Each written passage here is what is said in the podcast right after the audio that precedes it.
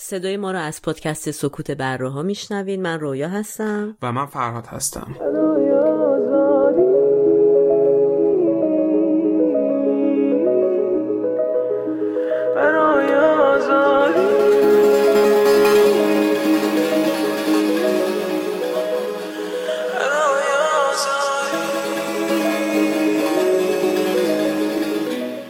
تاریخ پخش اپیزود بره و رفراندوم هفتم اردیبهشت 1402 خورشیدیه که برابر میشه با 27 آپریل 2023 میلادی.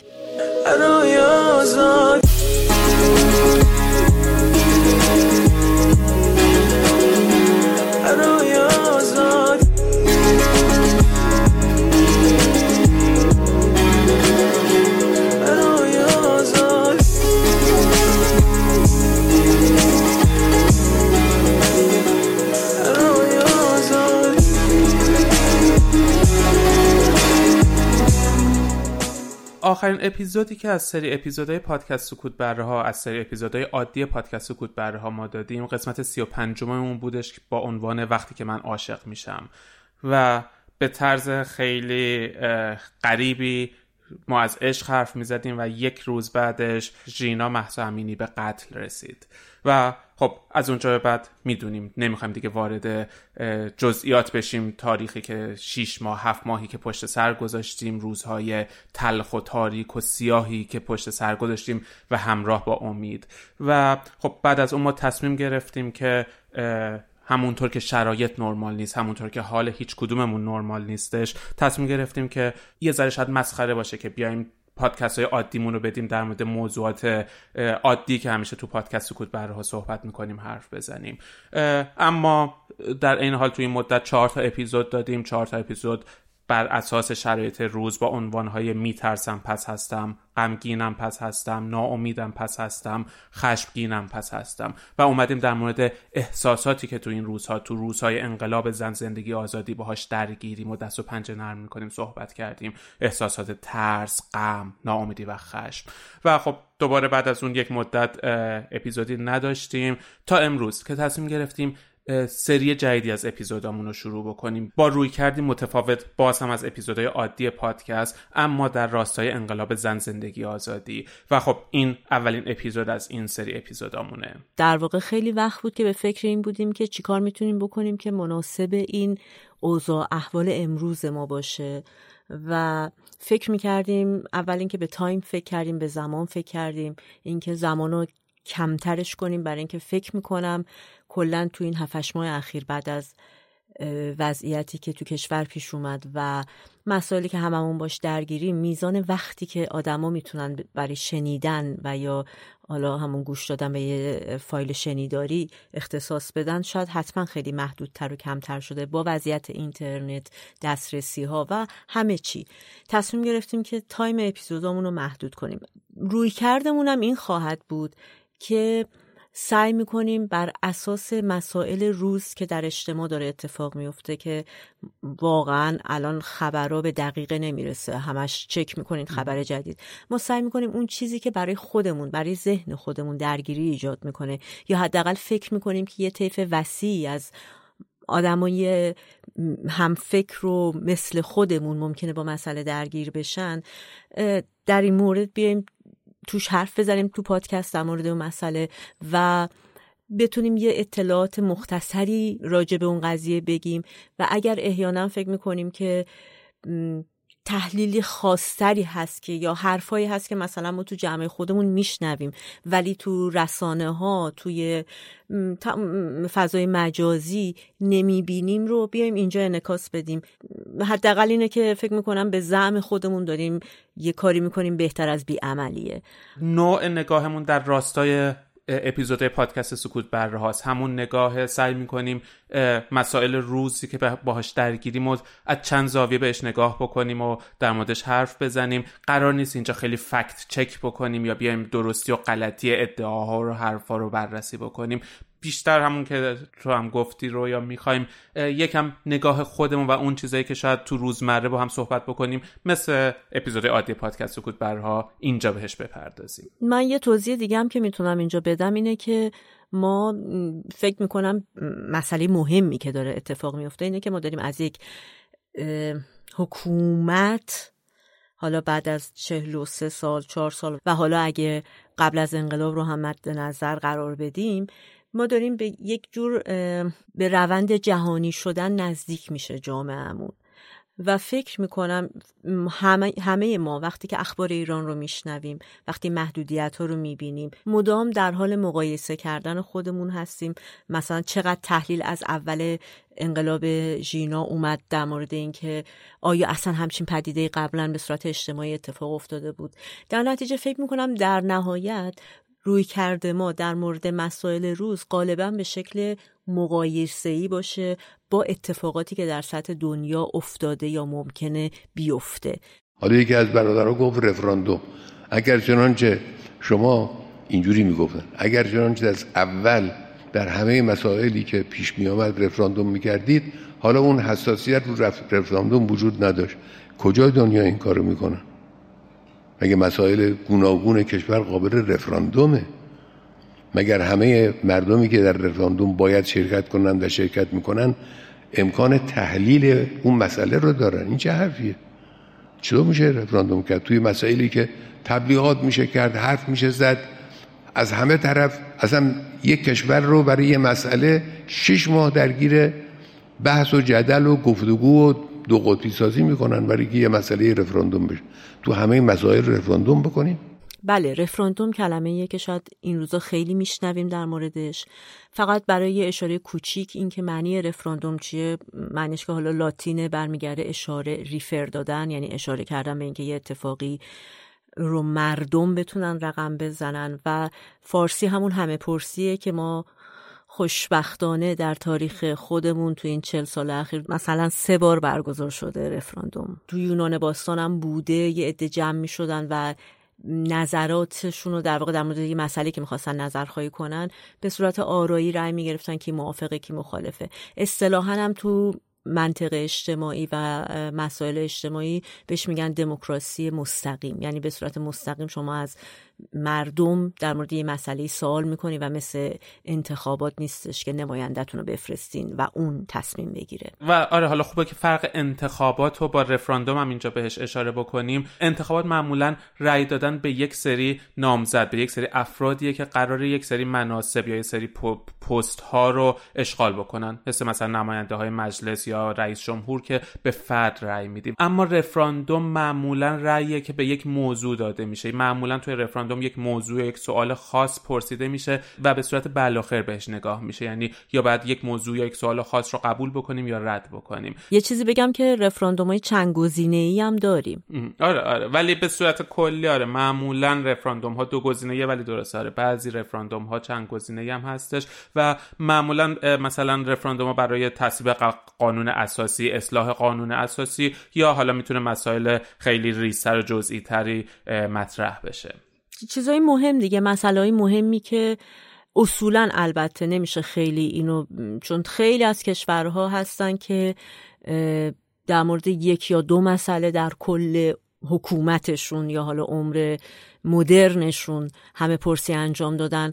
ولی تو یه سری از کشورها هم هست که به قدری تعداد زیاده مثلا از سال 1840 یا 60 سوئیس رکورددار رفراندومه دیگه. فکر می‌کنم شاید هممون می‌دونیم که چقدر سر هر مسئله به راحتی رفراندوم برگزار می‌کنه. 600 بار تا الان رفراندوم برگزار کرده. یا مثلا ایتالیا البته با فاصله رتبه دومو داره. آره مثلا تو ایتالیا حدود 70 تا رفراندوم برگزار شده و از حق طلاق گرفته تا قانون سخت جنین مواد مخدر اتحادیه کارگری و موضوعات مختلف توش به رفراندوم گذاشته شده. ایرلند تو رده سوم قرار داره که توش 35 تا رفراندوم انجام شده و تقریبا به طور میانگین از زمان استقلالشون هر دو سال و نیم یک بار توش رفراندوم برقرار شده. از رفراندومایی که مثلا در مورد اتحاد اروپا توش انجام شده تا ازدواج همجنسگرایان و مسائل مختلف و چیزی که مثلا در مورد ایرلند جالبه بر اساس این رفراندوم ها از یک کشور تقریبا میشه گفت شبه کاتولیک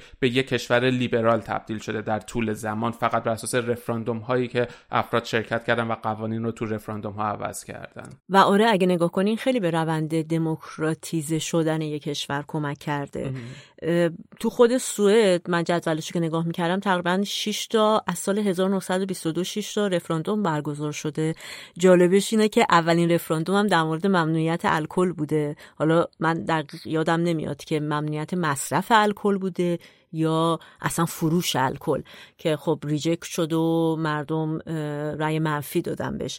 ولی همین اواخر مثلا برای پیوستن به اتحادیه اروپا رفراندوم برگزار شده برای واحد پول سوئد رفراندوم برگزار شده و حالا خود سوئیس هم اگه نگاه کنی یه لیستی هست اگه تو وبسایت آدم میره که رفراندوم های عجیب غریب و نمی‌دونم اتفاقایی که داره میفته که سر چه مسائل ساده ای رفراندوم برگزار می‌کنن بعض وقت آدم فکر می‌کنه وای خدا اینا چقدر بیکارن نسبت به ما. آره و خب تو ایران خودمونم تو قانون اساسیمون رفراندوم هست. خب قبل از انقلاب دو تا رفراندوم داشتیم انحلال مجلس 17 همون شورای ملی و انقلاب سفید شاه و ملت بودش و بعد از انقلاب هم همونطور که تو اشاره کردی سه تا رفراندوم داشتیم. دو تا رفراندومش تو سال اول انقلاب سال 58 بودش که اولیش تغییر رژیم از شاهنشاهی به جمهوری اسلامی بودش. دومیش تو همون سال 58 رأی به قانون اساسی جمهوری اسلامی بود و ده سال بعد سال 1368 آخرین رفراندوم بودش که بازنگری قانون اساسی بودش. که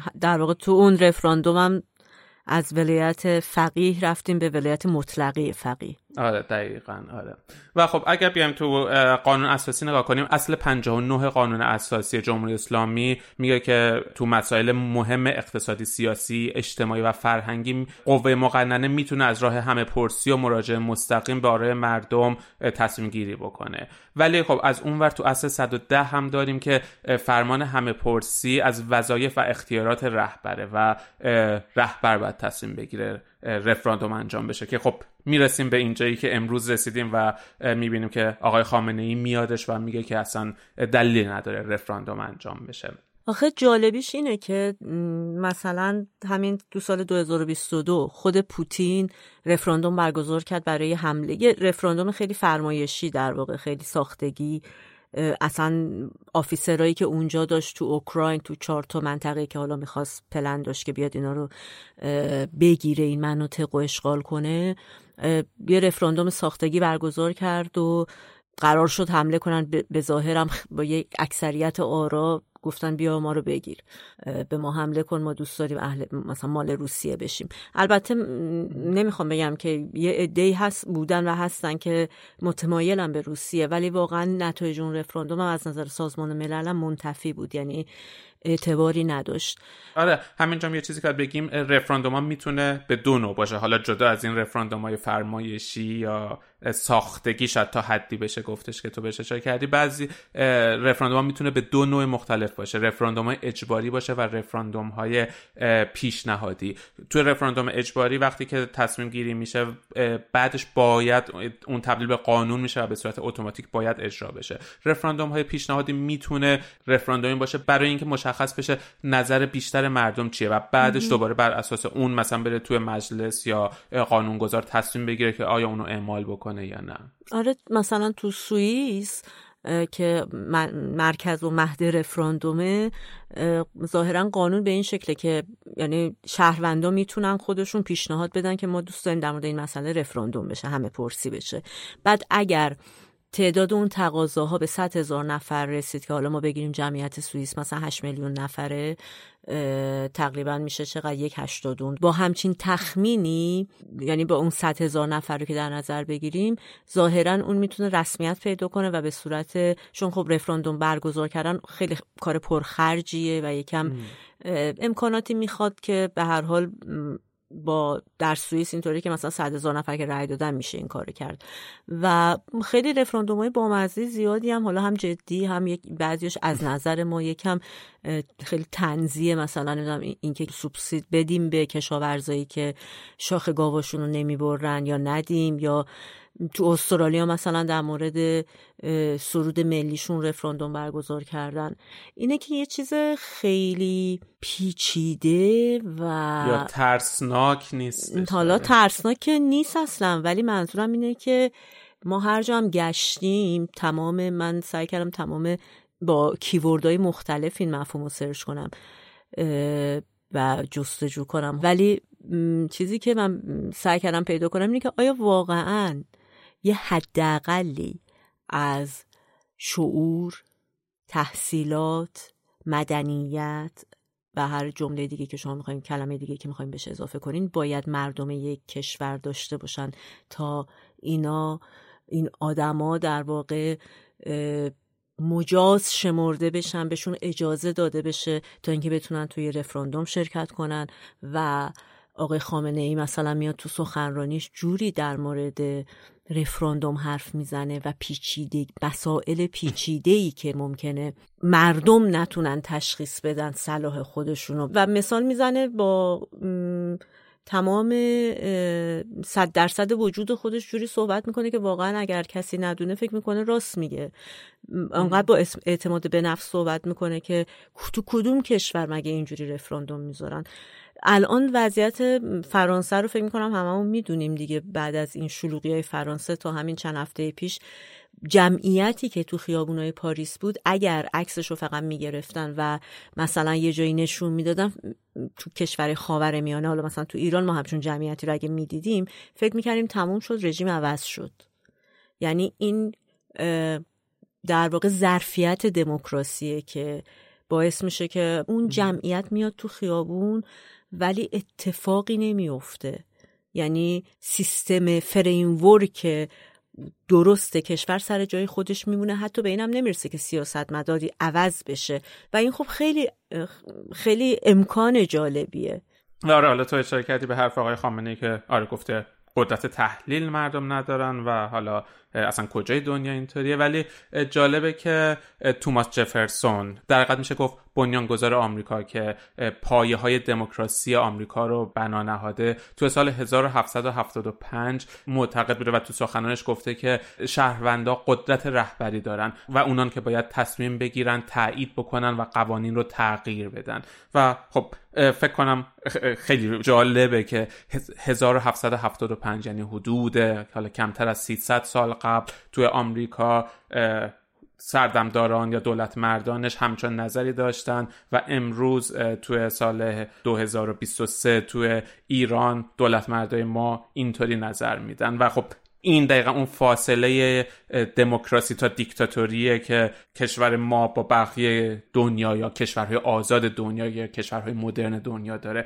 و حالا یه ذره در مورد همین جلسه خاص صحبت بکنیم. جلسه ای که آقای خامنه‌ای با دانشجو داشتن. جلسه متشنج بود جوش و توی وسط جلسه یکی از دانشجوها ناگهان بدون اجازه بلند شد و شروع کرد فریاد زدن. حالا انتقاد داشت به دولت و والا کاری نداریم که چی داشت می‌گفت. ولی از اونجا تقریبا میشه گفت یهو جو جلسه متشنج شد و یعنی فکر می‌کنم جدید بود. هم واسه خود آقای خامنه‌ای و دقیقا بعد از اون یکم رشته کلمات دست داد و شروع کرد این حرف رو زدن و برای ما هم جدید بود. آره واسه همه آره واسه همه جدید بود و خیلی منو یاد چاوشسکو دیکتاتور رومانی انداختش. داستان جالبی داره اونم احتمالا حالا شنیده باشیم ولی خیلی خلاصه بخوایم بگیم دیکتاتور رومانی بودش که دقیقا شاید بشه گفت شرایط مشابهی با شرایط امروز ما داشتش. خودش تو ثروت و قدرت بی حد و مرز بود ولی مردم تو فقر کامل دست و پا می‌زدن. حداقل ولی اونا آزادی اجتماعی رو داشتن. شاید بتونیم بگیم یه لول از ما بعضشون بهتر بود. و خیلی جالبه که چاوشسکو به ایران سفر کرده بود. خب کشور تو شرایط خوبی نبود. مردم شروع کرده بودن به اعتراض کردن اما اینقدر احساس قدرت می‌کرد که یه سفر خارجی رفته بود و 20 دسامبر 1985 یک روز بعد از بازگشت از تهران یک گرد همایی گذاشت و تمام کارمندای دولت و کارگرا رو دعوت کرد که بیان توی یه جایی و براشون سخنرانی کنه و قدرت خودش رو می‌خواست نشون بده و همه چیز رو ربط داد به دخالت خارجی و دشمنان سوسیالیسم و اینها. و این سخنرانی به صورت زنده از تلویزیون هم داشت پخش می‌شد که حاضران داشتن تشویقش می‌کردن اما تو دقیقه هشتم یهو شروع کردن براش هو کشیدن. و سخنرانی با اختلال مواجه شد پخش تلویزیونی قطع شد سعی کرد مردم رو آروم بکنه اما دیگه شرایط عادی نشد. و تمام کسایی که فکر می‌کرد طرفدارشن شروع کردن هو کردن و فردای اون روز 22 دسامبر 89 فرار کرد با هلیکوپتر گرفتنش سه روز بعد تو 25 دسامبر دادگاهی شد و بلافاصله اعدام شدش. یعنی در عرض پنج روز تمام اتفاق افتاد و این اتفاقی هم که تو این جلسه خاص افتادش دقیقا شبیه اون بودش. اعتراضات یا نارضایتی ها داره نزدیکتر و نزدیکتر میشه و حتی تو یک جمعی که افراد اینقدر دستچین شده هستن یه همچون اتفاقی میفته این حالا در مورد چارشسکو که میگه که من چون خیلی دقیق یادمه. ایران اومده بود من بچه بودم زمان ریاست جمهوری رفسنجانی بود. یعنی اینو من تو تلویزیون می‌دیدم عنوان مقام رسمی و یه دفعه تصویر اون تیربارونش که به دیوار تکیه داده بوده اصلا خیلی عجیب بود برام. حالا بگذریم از این. خیلی بحث در اومد سر این که یه عده موافق این بودن که این فیلم ساختگیه و خودشون سفارشی درست کردن و عمدی دادن بیرون. یه عده می‌گفتن نه واقعیتی که اتفاق افتاده از دستشون در رفته. اصلا احتمال توته و نمی‌دونم کودتا رو می‌دادن. من واقعا فکر می‌کنم که این بحث هیچ محلی از اعراب نداره در شرایط الان. و چیزی که اهمیت داره اینه که این فیلم الان هست و ما داریم می‌بینیم. و اگه از هر طرف قضیه نگاه کنیم دلیلی بخوایم پیدا کنیم که چرا سیستم باید به صورت یعنی اجباری خودش مجبور شده باشه که همچین چیزی رو بده بیرون بازم برای ما یه پیروزی واسه یعنی اهمیت نداره که نیت اون چی بوده. حالا یه مسئله دیگه هم که مطرح میشه اینه که اصلا این قضیه اقلانیه که یک حکومتی که پابرجاست و قدرت رو داره بیاد علیه خودش یک رفراندوم بذاره که نوع حکومت خودش عوض بشه؟ صد درصد حرف درسته هیچ حکومتی یعنی هیچ کسی امروز توقع نداره جمهوری اسلامی بیاد رفراندوم بذاره که آیا جمهوری اسلامی بله یا خیر. اما کل قضیه اینه که خب تعداد زیادی از ما توی این سالها توی 20 سال 30 سال گذشته امید داشتیم امید به تغییر داشتیم. توی دوران اصلاحات تلاش می‌کردیم با اصلاحات تدریجی شرایط رو بهتر بکنیم. حالا یه قدم می‌رفتیم جلو دو قدم می‌رفتیم عقب. اما دولت مردا یا سیستم دیکتاتوری حتی اون اصلاحات کوچیک رو هم نتونست تاب بیاره. اصلاحاتی که شاید حال ماها رو یا حداقل نسل ماها رو یکم آروم میکردش و یه ذره راضی بودیم. یه ذره جای نفس کشیدن داشتیم. حتی نتونست اونو تاپ بیاره. تا رسیدیم به 88 تا بعد از اون انتخابات روحانی و دوران برجام و انتخابات آخر ریاست جمهوری که دیگه انتخابات نبود تقریبا انتصابات بود. و امروز اونهایی که معترضن به این شرایط توقع ندارن جمهوری بیاد رفراندوم بذاره برای اینکه آیا جمهوری آری یا خیر. اما وقتی شخص اول مملکت اینقدر راحت میاد میگه اصلا مردم چه حقی دارن که بیان واسه سرنوشت خودشون تصمیم بگیرن نشون میده هیچ اراده ای حتی برای کوچکترین مسائل برای کوچکترین تغییر برای کوچکترین نفس دادن یا اجازه دادن به نفس کشیدن برای مردم نیستش.